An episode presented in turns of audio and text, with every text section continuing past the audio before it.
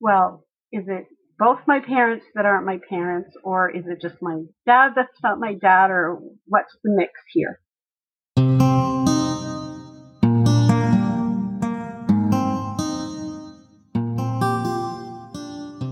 Hello, you are listening to NPE Stories. This is a podcast where NPEs can share their story. I am your host, Lily, and I found out I was an NPE through an Ancestry DNA test that changed my life forever. NPE is a term that stands for not parent expected or non paternal event. This means that one or more of our parents are not who we believe them to be. NPE Stories is a podcast where NPEs can share their story of what their original family was like, how they found out they were an NPE, and what their journey has been like since the day they found out. Welcome to episode 75. I joined a webinar this afternoon hosted by Right to Know. They had many different Facebook moderators on from various NPE, MPE, DC groups, LDA groups, and they were all sharing. And their next webinar is April 18th at 1 p.m. Pacific time. And it's dealing with narcissistic moms and other family members. So I wanted to start by sharing that. I love being around others who knows what it feels like, what this feels like. And perhaps that is why you are here, listening to the NPE Stories podcast. Being around other people who know the pain and trauma around finding out you are not genetically related to your family members, or at least half of them, it's comforting because we get it. It feels safer to express yourself when you are understood and this is a safe space to share. And sharing with us today is Kathleen. Hi, Kathleen. Hi, Lily. I saw you on the webinar this afternoon, didn't I? Yes, you did. Yes. I, oh, and I should. Great job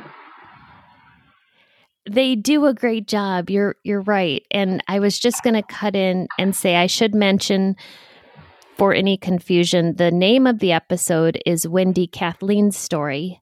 Your name is Kathleen, but I think you will get to this more later. And yeah. um, just wanted to clarify that. But thank you so much for sharing today. No, thank you for doing these podcasts and inviting us to speak. I think it's important Absolutely. for us to tell our stories as much as we can for healing. And people get so much out of listening to them, and sharing them is healing. You're right. And I see the notes you sent me, but why don't you go ahead and start at the beginning of your story and share what your original family was like? Okay. Um, I grew up in a small town, and dad was a letter carrier, and mom worked um, as a secretary at, at the local clinic. Um, I grew up with a sister who was five years younger, and my sister lives in the next state over, and she has a couple of kids, and um, I have a couple of kids. Um, I was married, but my marriage ended in divorce. Um, my husband left me for a younger man, um, but that's a whole different podcast. Um, middle middle class, um, really great family, um, good childhood, busy as kids. Parents really didn't spend a lot of time playing with us and things like that. They were more into yard work and um, those things. Took a vacation every summer for two weeks to a local lake, and um, once a year a day trip to the beach, and and that was what our life was like. My husband owned a hardware store, and I went. We went to a one of their conventions, and he won a free trip to Cancun and he had already had a passport, but it had expired, and I had never had a passport, having never been out of the country. So we went to the post office and applied for passports, and actually the person standing in front of me was one of my colleagues, and she was getting four passports. So we applied, did what we needed, time passed, an envelope arrived in the mail, and it contained my husband's passport, but it did not contain mine. So I call the passport people and say, you know, what's going on here? And they said, well, you didn't send documentation as to why your birth certificate was filed 14 months after your birth. Now, I always had a um, copied a copied birth certificate. Um, it wasn't a real one because my folks, the story that was told to me was that my mom's physician was on vacation in Vermont. My mother was very nervous, so he invited her to come to Vermont and deliver when it was time. So that gave me a facsimile um, of the original birth certificate. And I use that for everything. I mean, driver's license, school, marriage, anything I needed, I used that for. So this was the first time that it was ever in question. And so I hang up from the passport people, and I do need to say that as I got to be a teenager, I never completely fit in my problem solving skills were so much different than my sisters, than my parents. Um, and I had actually asked a couple of times if I was adopted, and I was told no. I um, look like my mom. My son had the same birth defects that my dad did. Um, so those things sort of pushed the question out of my head and I thought, well, I'm the one with the problem. I'm the one who's crazy. It's just all, it's all me. And so I took it on myself that I was the problem. So when I hung up from the passport people, I was crying and I was like, okay, knew something was wrong. Something was wrong. So I called my mother and said, hey, this just happened. Is there anything I need to know before I start a search? And she was like, Oh, no, no, no, no. This has got to be a clerical error. Now, this is, so this is June of 2005. I go to work the next day because of course everything has to happen during business hours because that's when you know probate courts and town clerks and those kind of places are open I worked in a clinic in an office with five other people. Our proximity was pretty close to each other. I was a telephone triage nurse. And so everybody in that room, the minute I picked up the phone and started talking, knew something was up. So I called Burlington, Vermont's town hall and talk to a lady and say, you know, I just found out that I can't get a passport. I need my birth certificate. She looks it up. She says, oh, yeah, it's right here. Um, send me some money and I'll get it right out to you. So I said, okay. And it was so funny because when you're told you can't do something, you want to do it even more. And for the first time in my life, I was mad because I couldn't leave the country. I was stuck in the U.S., even though there's tons of places I haven't seen yet. But I was stuck, and I wasn't happy that I was stuck. Um, so I call, I, I, go about my day, actually had to um, have an MRI in um, a different town for a neurological problem that was going on and on the way back, my cell phone rang, and it was the town clerk saying that she apologized, but she couldn't send me my birth certificate, that I would have to go through probate court. So I'm like, okay, um, you know, here I might have a brain tumor and I'm can't get a birth certificate. Okay, this is going really well here. Um, so I called the probate court and talked to a nice lady named Judy who says, okay, send more money and write a letter to the judge and tell her your story and why you need your passport. Now, I need to add that our trip was September. Um, 25th, we were supposed to leave. This is the end of June, beginning of July. I write the letter, send the money, send it all off. I start internet searches like crazy during the evening. I mean, sometimes I wouldn't hit bed until 2 a.m. I would go to, you know, people searching for, I would go to adoption sites, all of these things. It never really occurred to me to look at a maternity home. Um, but I wouldn't have been able to get any records anyway. The end of August, we're about the 20th of August, and the passport packet arrives. Inside it is a birth a birth affidavit. Now, my mom and I are really were really close, and we talked a lot. And she has not spoken to me since that initial call that night that I talked to the passport people. The only contact I've had with my father, which is really odd because dad was very quiet. Um, you didn't hear a peep. In fact, you, you call on the phone and dad says hi and then passes the phone right over to mom. Um, so it was kind of odd behavior. I, I thought about it, but it didn't really take hold. Just that, just that it was weird, and I wondered what I had done wrong. The, the passport package had a birth affidavit in it. It also had a census you could apply for, but you couldn't use it.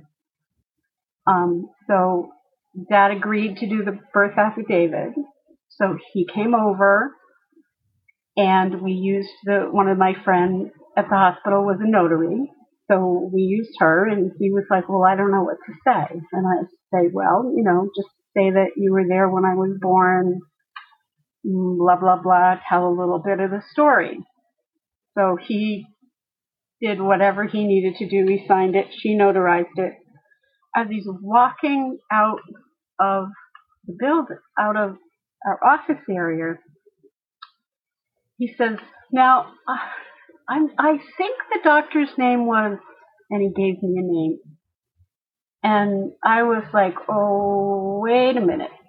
That's not the name I've always heard. I always heard the name of Dr. Daniels. And so, you know, we said goodbye and I went back to my desk and I thought, you know, I have always had my care here. I'm gonna just think I'm going to call for my chart and see what's in my chart. I'd had my chart in my hands once before because I just had to um, put an immunization that I had gotten for a short period of time. I worked at a satellite clinic, and so um, my chart was in the main clinic and not the satellite, and I had gotten a flu shot, I think it was, or a tetanus shot, something over in the satellite. So when I came back to the office, I just n- noted it in my chart. And then nothing, you know, I had no reason to paw around in my chart. And oddly enough, and I call these God moments, um, our paper charts were scheduled the following week to be transported to off-site location because our electronic medical record was starting. So I, I said something out loud and, and one of my office mates said, "Oh, I'll call for your chart. I'll call for your chart." And I said, "No, no, I'm going to do this the right way." So I called downstairs, made an appointment, went downstairs, did it at lunchtime, looked, handed me my chart, you know, I signed the forms, they handed me my chart, opened it up to the last page, and sure enough, doesn't it say adopted baby, four pounds, four ounces, two weeks premature. And I looked at that and I said, Mm. oh my God, this explains why I'm early for everything. I've been early my entire life. Um, and and then it sort of settled in a little bit, and it was like, okay, this the pieces are fitting together. Okay, this makes sense to me. And and then there was that little bit of anger that my mother didn't know me well enough to know that she could have told me I would have been okay with it. Um, so I make a copy of that first page and I bring it up to the office and I float it over the shoulder of my colleague. It drops in front of her. She reads it and she goes, Oh my God, oh my God, oh my God. And I said, Yeah. So I pick up the phone and I call the probate court. And of course, by this time, Judy and I are on first name basis and said, I am not supposed to know this, but you're looking for adoption records. And she said, okay. She said, let me see um, what I can do. You might need to write another letter, but let me first look look at this and this. We'll we'll be in touch. So I'm like, okay. I call home and I say, hey, guess what? I'm adopted. Um, the physician I work for needed something, so I walk into his office and we do the business that needs to be done. And I'm I'm shaken. Um, and I just sort of looked at him and I said, um, if I'm a little off this afternoon, uh, it's because I just found out I was adopted. Um, poor guy. He didn't know what to say. He didn't know what to do. He just kind of looked at me. Um, and then I turned around and left and went back and continued my workday. Did wonder because my, my father's name was on the chart on that page, but my mother's name wasn't. So then I have thinking of, well, is it both my parents that aren't my parents, or is it just my dad that's not my dad, or what's the mix here? My father has had clinical depression, and he had seen our psychologist um, that works in family practice a couple of times. And I was part of the behavioral health team improvement, um, team quality, how to go forward with our behavioral health stuff. So I called Tom, Tom, who was the counselor in the building, and said, um, "How do you feel about problem solving?" And he was like, "Oh, I love to problem solve." And I said, "Well, here's what I got. I just found out I'm adopted. The dilemma for me now is, do I tell them I know?" Am I going to burst some kind of major defense that they've put up? Or do I keep it to myself? And he said, let's meet for lunch on Wednesday. And at some point, I don't even remember when, I must have said something to my dad about go, taking a day off from work and going to probate court and sitting there to see if they would hear my case. Because remember, this is the end of August and my trip is the end of September. So I'm thinking, okay, I can get to Cancun. Cancun needs could use nurses, right? I mean, it might be a nice place to live, um, but if I go, I'm not getting home because um, I don't have a passport. Mm. I get a phone call at 9:30 in the morning, and it's my father, and he says, "Can you come over?" And I'm like, "Sure, I'd be happy to come over after work." And he says, "No, now." And I'm like, "Okay." And of course, there's never a supervisor around when you need one. Um, and this I also call a God moment because sitting out in our flow room was a phone triage nurse who didn't have an assignment yet. So I said, Hey, Rebecca, can you pop on my phone? I got to go. And I said to, to one of the other girls, I said, Can you just let our supervisor know where I've gone? Um, and she said, Yes. And I, for some reason, I must have known because I, at the time, we still had our gift shop and I stopped in the gift shop and I got a long stem red rose to take with me to my mother. They lived like two minute drive. So I've actually spent my career working in the neighborhood where I grew up. Um, so drove over, walked upstairs, made the left into the living room. My mother's sitting in the living room chair with her puzzled board in front of her. She's got a big picture window um, that looks out over the neighborhood. To her left, Dad's standing there and he says to me, You know why you're here? And I said, Yeah, I've known since Monday. And then he proceeded to tell me the story of their um, going up to Burlington, Vermont. Um, they'd gotten a call saying that they had a baby.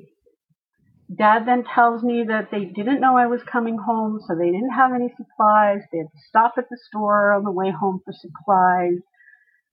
They got a laundry basket to put me in as the car seat, even though they didn't do car seats back then, but I came home in the laundry basket with the supplies. They didn't want to know anything about my birth mother.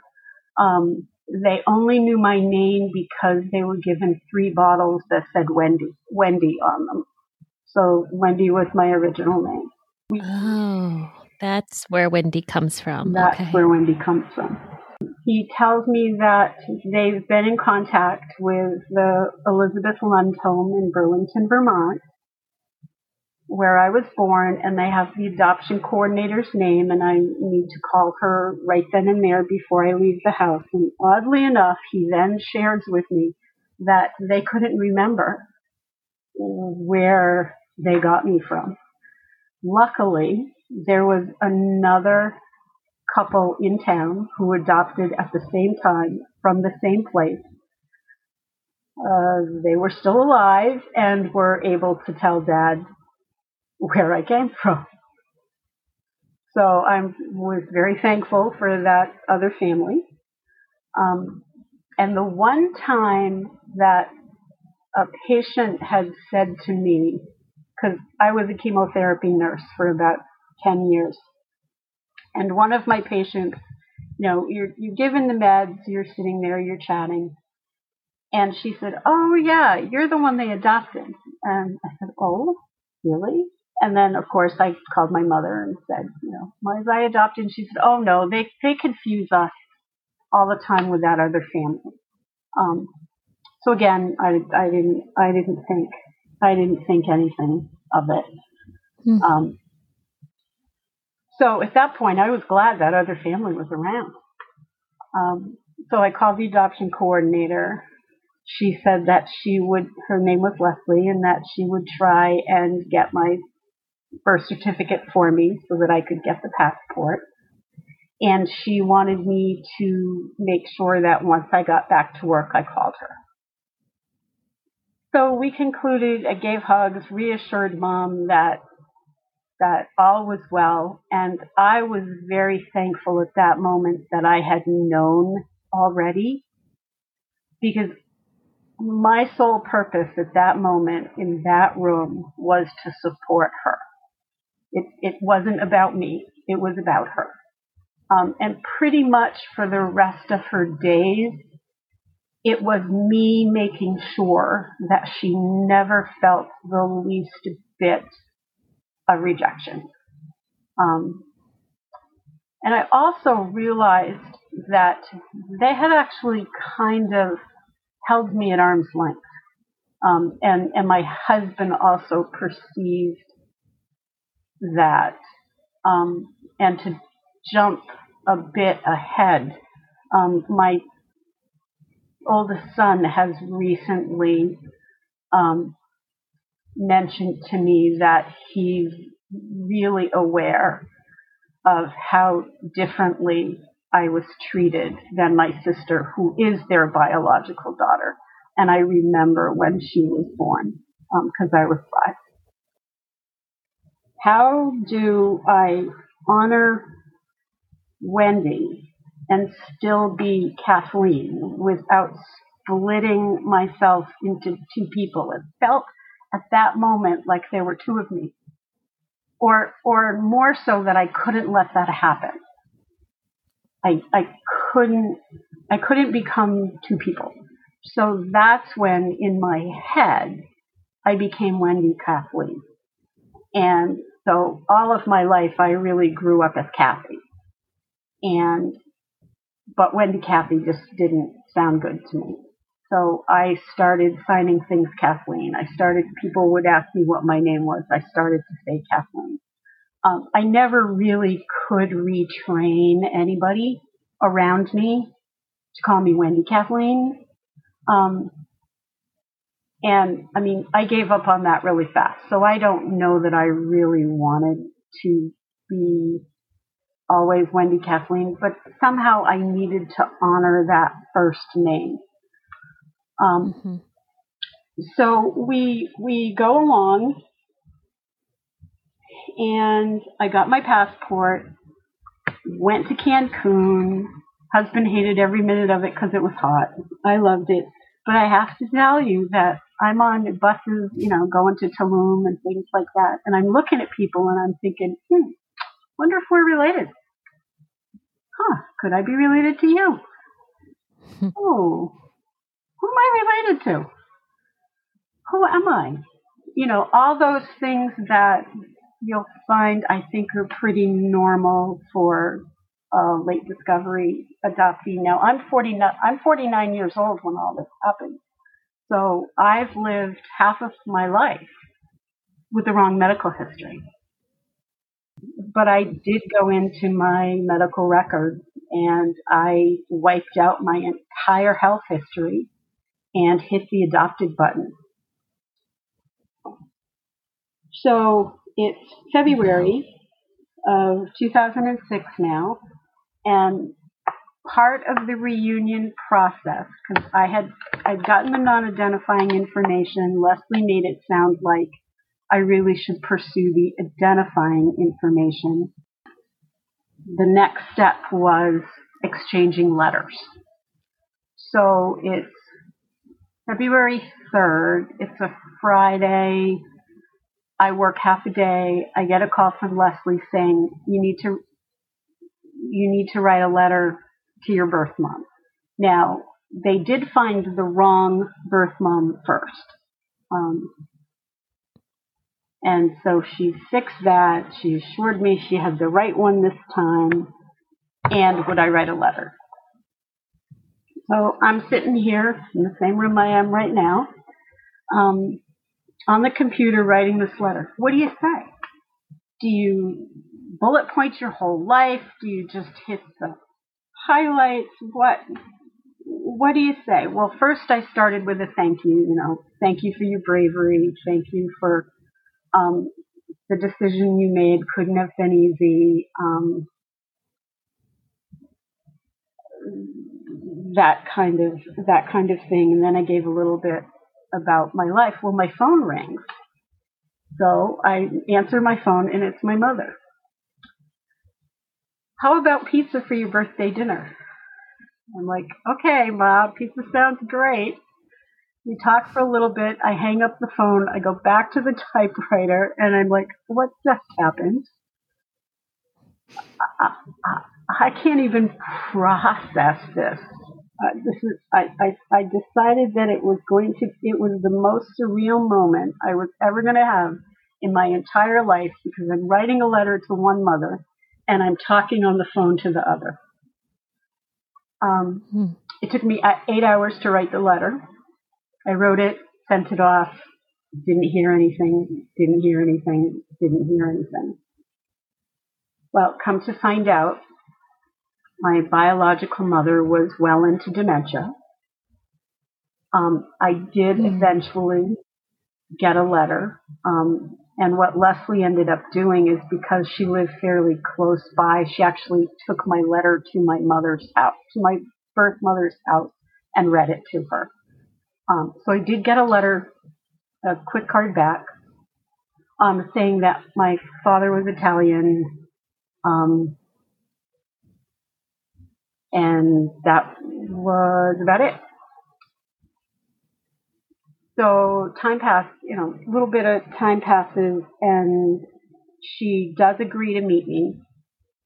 And so we make the trek to um, the Lund Center, which still is going strong. It's in a different location, um, but it's still doing its thing. And so this would be April 5th, April 5th of 2006. And we're driving up, and so I'm thinking, okay, I'm a good person. Not all of it is nurture. Some of it has to be nature. So I'm thinking, yeah, probably hmm. good people. I asked my husband what he thought, and he said, oh, this is going to be a grand disaster. He said, oh, this is going to be awful. I'm like, okay, glad I brought you. Um, so we get to the Lund Center. I meet Leslie. We go in the office. She says, let me just call to make sure that she remembers we're coming and bringing lunch. And so she calls, and apparently a guy answered the phone. And she said, Can I talk to my birth mom? And he's not letting her. And she says, Well, you know, we're friends. And of course, she can't tell the real reason for the call because of the HIPAA laws. Um, so he's given her a really hard time. And finally, he acquiesces and hands the phone over. And she, she says, you know, remember we're bringing lunch. And then she said, does he know? Um, and then she hangs up the phone. And so she said, well, she said, apparently her son is there on vacation. Her son is home. He's on vacation. Um, and he doesn't know, and she said that she would either tell him before we got there or after we get there. So poor Leslie is like, no. here's your exit words, here's the exit strategy, because she's thinking, oh, this is not going to go well. Um, and and I'm still like, I don't know. I guess I'm the up positive person I'm like, oh, well, I don't know. I'm, I'm still thinking it's not going to be as bad as it sounds. Of course, I could just be oblivious to the whole thing in, in my own little world. So we get there, and they lived in a duplex, and they were on the top floor. And this guy comes down the stairs. He's about, looks to be about my age, and I notice his salt and pepper hair, and I'm like, oh, he has my hair. And then he looks at me and he says, hmm. Kathleen, and I said, yes, and he gives me a big hug. Well, there's an audible sigh from Leslie. She's like, okay, all right, this is going to go all right. And so I head up the stairs, and there's this little lady who's five one, little less, white, white hair, stand at the top of the stairs, and she says hello, and I say hello, and her first words to me were, "Oh, I'm so glad you have your father's height." So we go in. I'm thinking all this time that I am just gonna, you know, word word vomit, so to so to speak. And I sat there and couldn't mm-hmm. get a word out of my mouth. I just stood there, and so Leslie says, "Well, why don't you tell them how you came to this point?" And and I'm like, "Oh yeah." And once you got me talking about my story, I was pretty I was pretty good to go. So George starts bringing me obituaries and things like that, and he's talking about his dad, who's Italian, and I've gotten this letter saying my dad's Italian, and I'm sitting here and I'm thinking, you don't suppose we're full siblings, do you? But I'd only been in the room like 15 minutes, and I'm like, uh, I, I can't, I can't ask that question, and I don't know whether George honed in on it or we had telepathy or what. But the next thing I know, coming out of his mouth is, "So, Mom, you need to tell us anything else?" And Jonathan said that you should have seen the look on her face because she turned to them with this help me look. Um, and she said we were full siblings. So hmm. I was like so excited. That was the best gift that reunion could bring me because I'd always wanted a brother. I'd tried to make my cousins my brothers. Um, that was just the world. We were there for about three hours. And, you know, George, my brother walked me out to the car, and all I could think to say was, I am so glad you exist. And we exchanged numbers, and it was like, you know, call me anytime, night or day. I mean, it was just like we had known each other our entire lives. We are 21 months apart. I'm older.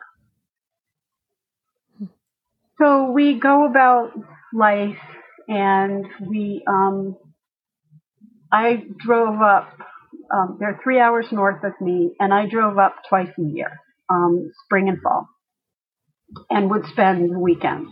And then occasionally we would do some halfway things, but mostly because of mom, it was me going up there, which was great because I absolutely love to drive. Once I knew who Bio Dad was, um, I decided that I was going to maybe reach out. And I sort of, um, you know, was like, okay, God, if I'm supposed to reach out, you got to give me a sign, not anything subtle. You got to hit me over the head with a brick. And I happened to be emailing a brother who had a half brother who had passed away, and his wife's email was right there in my face. So I said, okay. And I sent off a letter just saying I was doing genealogy and where does this name fit and where in Italy are they from? Because at that point I was so obsessed with my Italian. Because in my mind I was half um, French Canadian and half Italian. So I get that email from the half sister and oddly enough, I discovered that I was pregnant with my first child, who I named Christopher, on the day that um, my birth father passed away. And his daughter's name is Christina. So throughout this story, there are a whole bunch of synchronicities um, mm. that had happened. Mm-hmm. Go back and forth with emails. Um, I actually reacquainted her with her her mother's best friend. Um, so she agreed to see me. We this was August. We um, went up, had a nice visit, um, and then I got the email saying, "Don't ever contact me. Don't ever reach out to any of my family. Don't um, don't don't ever be in my life. So oh, I oh, got no. back an email saying, okay, um, just want you to know I got your email and have a great life. And in 2014, when I got divorced, I was kind of shooting my mouth off with my office mate that, oh my, you know, I'm never going to get anywhere. And, you know, because we had talked about going to Italy and stuff like that. And she said, Well, I've been to Italy, but I want to go again, so why don't we go? So we did. do that um, in October of 15. And we purposely went to the little mountain town where Biodad was from. But mm. my my office mate wanted to go through the cemeteries and things like that. And normally I think I would have, except in the back of my mind was, you're not supposed to be here. You're not supposed to have anything to do with this family. Um, mm. You probably shouldn't be, you know, walking on gravestones. So we stayed at the spa, which was lovely. Um, and then when I got home, um, bio mom dementia got worse, and she passed, and she passed away. Um, and then my mom got sick, and she passed away the following February. Um, mm. I had then decided, well, I want to know how much Italian I am. So I did my DNA and it came back with no Italian. No Irish either, and my maiden name was Shay, so I grew up Irish. And I'm like, okay, uh, this is bad. Um, so George and I talked, and we, my, my brother, and we decided that maybe there was something wrong with Peter's side of the family, and that was Bio Dad's name. And I, you know, I, I kind of knew, but denial is a beautiful thing or a powerful thing. And so I just I put it out of my mind. And then in November of 20, my brother tested. And on 1231 of 19, his DNA came back French and Italian. And I was crushed because it was right smack in my face that the love story we'd heard, all the synchronicities, the half sister was totally right to reject me. I wasn't related to her. Um, just sort of came flooding on in. Um, and then COVID hit. Oh. And so oh. I'm like. Wait, Kath, Kathleen. So did you just say that? So after finding out you're adopted and you have this full sibling, now you're saying your dad, birth father, actually isn't your birth father? That's correct. I am now an or, or, I am now an NPE. It the DNA the DNA came back that my mm. brother is my half sibling. This is the he strangest is, NPE. He is maternal. And so yes. I am back to I have no idea who my father is for the 2nd mm-hmm. time. I go into the office and don't you know, I get into my chart and I erase my medical history for the second time. This time there's tears in my eyes just because, ah, what the heck. Um, so now I'm like, okay, I guess I got to start looking at these DNA matches.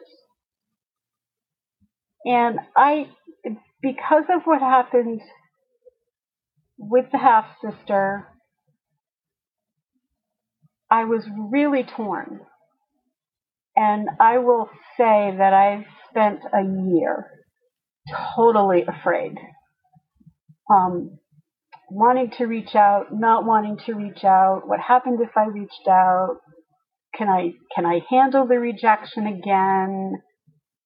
What I just didn't I just didn't know and at one point I called it all off and I said no I'm not doing this thing I am done I am meant to never know um, my cellular origins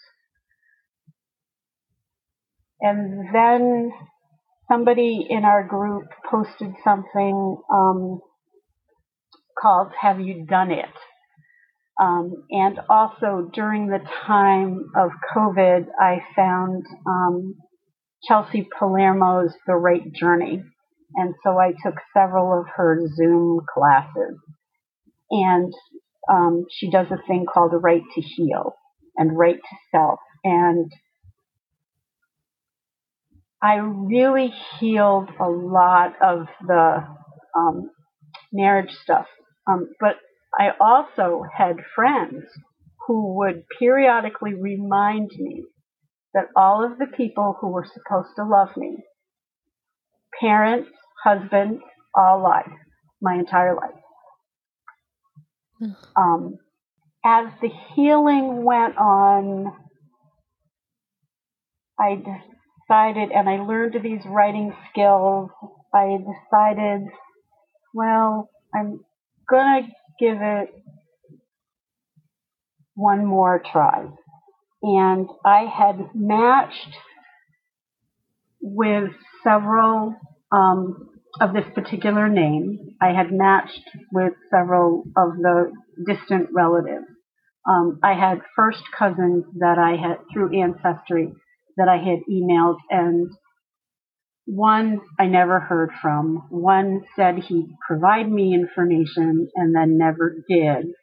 Um, and so I then went with the next generation down and actually had a second cousin um, who responded and gave me some names of a particular family. So I was pretty sure I had the right family tree and I had the right branch of the tree. But there were three limbs that it could have been. And again, with my DNA matches, I um, got rid of one of the branches. So now, one of the limbs. So now there's just two limbs out there. I did get brave and I sent a letter to a person that I suspect could be a half sibling, and I got blocked because I sent it Facebook. I got blocked, you know, friend request denied. So I let that go, and then I decided, well, there's one other half sibling. I'll give it one more try. And so I sent the Facebook friend request. I sent the blurb to go along with it. The friend request was denied. So at that moment, and and I actually had sent a note to one of my groups. I'm done. I'm and and I don't know if I can use this word, and you can cut it out. But basically, I said I'm done with the shit. Um, so a week, a week passes, and I I'm at work, and I get an instant message from this person who had denied my friend request, and and my blurb to her was that it looked like um, we might be related, and I wondered how.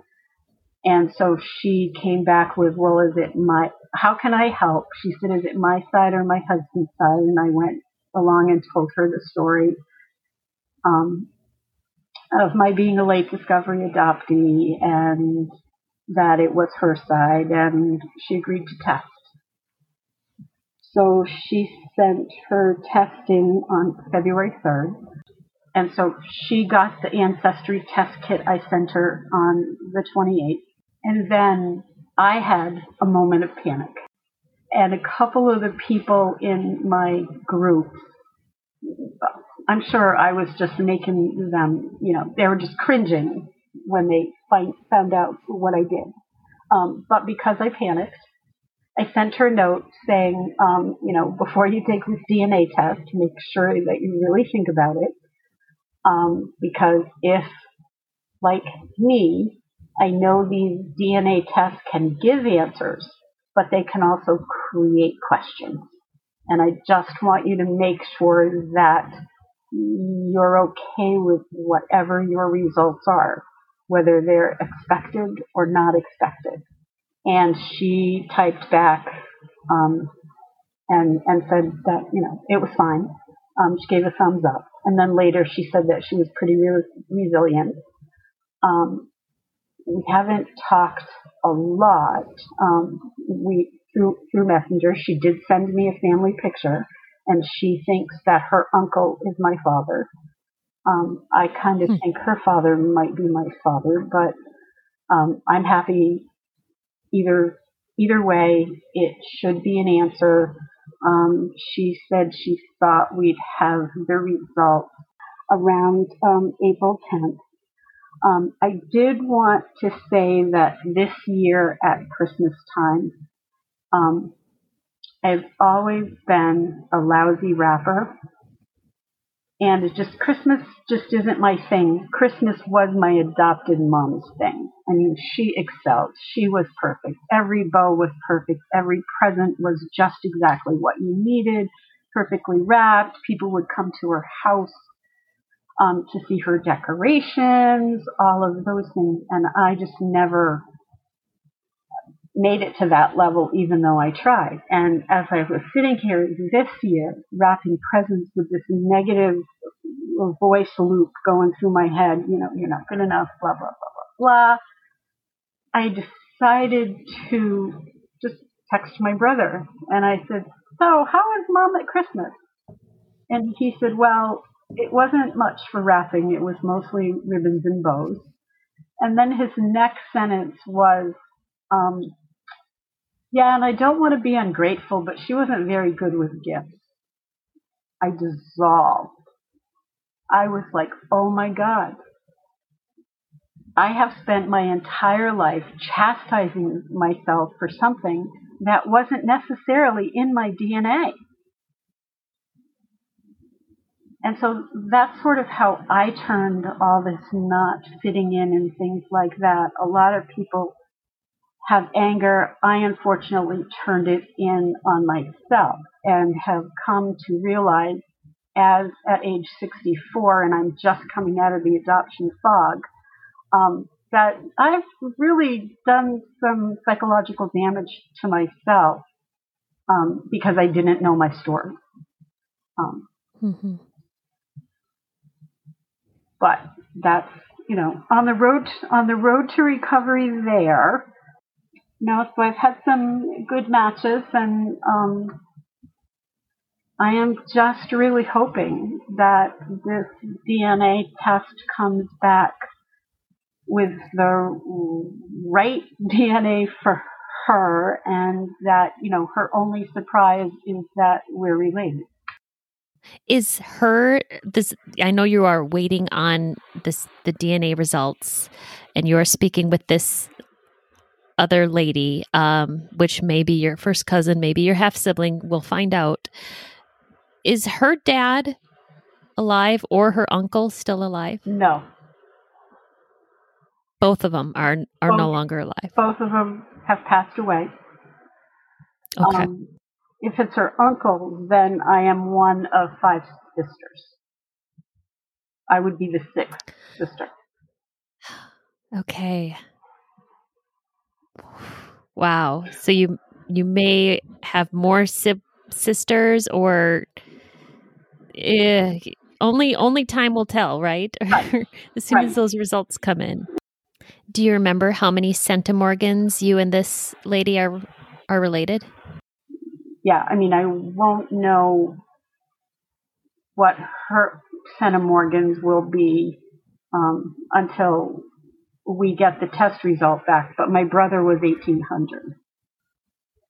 Um, oh wow! Okay. So I'm thinking that she that she might be in that range, and her her first cousin, um, I match in the 900s. Okay. Kathleen, I didn't know you were an LDA, a late discovery adoptee, first, and then an NPE. You you have been through the wringer. That is two very traumatic things to find out in adulthood. Yeah. And LDA, I, I've just defined it as late discovery adoptee. If anyone's interested, there's all these acronyms in our world.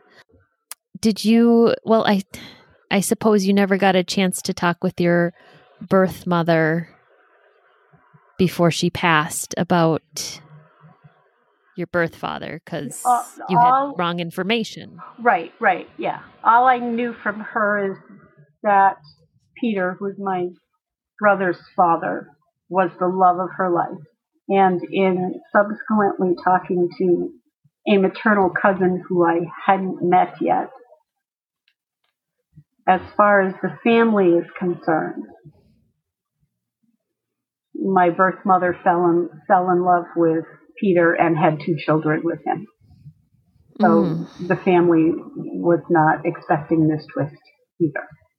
No, that was their story. Okay. Their story. How how old was she? She was 32. When she gave birth she was 32 when I was born, so she knew what was going on. I mean, she it wasn't like really 16. No, she was 32, and she was 32, and she gave you up for adoption. Yeah, and I I later found out that she had rules for my placement. Um, the people had to have no children, but children could come after me. Um, they needed to live in the suburbs. They needed to be Catholic. And they needed to be around her age. Um, wow. Yeah. I also found out that all of my friends knew. They thought I knew, so they never mentioned it. Wow. And why did your birth mother give you up for adoption? Uh, she didn't feel like she had the resources to take care of me. Um, as my as my cousin would say, they were dirt poor, um, and so and she knew she knew marriage wasn't in the cards for her at that time. Um, so she just didn't feel like she could she could take she could give me what I needed. Mhm. Okay. So today they on that webinar they were talking about late discovery adoptees, LDAs and being in the fog, being out of the fog. I had I had not heard this term before today. Uh, I guess, and I'm probably pr- explaining it wrong, but that's where how did they explain it today? Um, where um, it's or, it's where you're feeling like you know your adoption is unicorn and roses. I mean, you know, have yeah. have great have great parents, had a great life. It was awesome. There was absolutely no trauma involved whatsoever. As you start to come out of the fog, you realize that because you kind of imprinted with the mother who carried you, um, what is in the nursery is a grieving baby. Um, and back in the old days, they used to, to give drugs to us little babies to calm us to calm us down because we were inconsolable. Um, is how I've heard it. I, you know, but there's a lot of research now, and especially if you read the book Primal Wound um, by Nancy Newton Verrier, because you know your mother's voice, you know her smell, when you go to the nursery, mom goes home, um, you you're looking for things that aren't there. Um, and so that causes trauma, even though people think you're too young, you know, because you're just an infant, you can't recognize trauma, but actually it is a traumatic event. Yes. Um, and absolutely Uh, for me, I've had a hard time wrapping my head around the fact that it was traumatic, but then when I sit back and I look over various things in my life, I realize, oh, that's a trauma response. Oh, that was a trauma response. Oh, look, that's a trauma response. And so when you come out of the fog, you see all those behaviors that are trauma responses to things that are happening in your everyday life. And so you lose the unicorn and rainbows towards adoption. For me, I, I suspect that there'll always be a teeny tiny baby toe in the fog. Um, but I think that's just my personality. Thank you for explaining that. I'm I'm still learning so much about that. I mean, even today I did learn something new. And you have mentioned some great resources I'm going to add to the episode notes. Um, you just mentioned the book. Uh, earlier, you talked about a class you took. I'll, I'll add that if I can get that information from you. And then if it, if people want to know more about you, Kathleen, Wendy, Kathleen, how, could they get in touch with you and how so? Um, they could use Facebook. My name is Kathleen Shea Kirstein.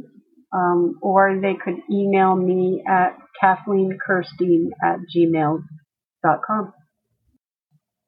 Everyone is always looking for anything that works for our healing, um, other people's experiences, what they've tried, writing workshops, books, all of that. All of that counts. So thank you for sharing that resource. And Kathleen, thank you. You had you do have a long story and you had to tell all of it because you've had both of those experiences happen to you. So thank you so much for sharing all of this today. Well, thank you for listening and thank you for what you do. Incredibly important. These stories are here for us to identify with. If you are an NPE, would like to share your story, email npestories at gmail.com. You do not have to give any identifying information. If you are an NPE and would like to share your story, I'd like to hear from you. Subscribe to this podcast to hear more. Come heal with us.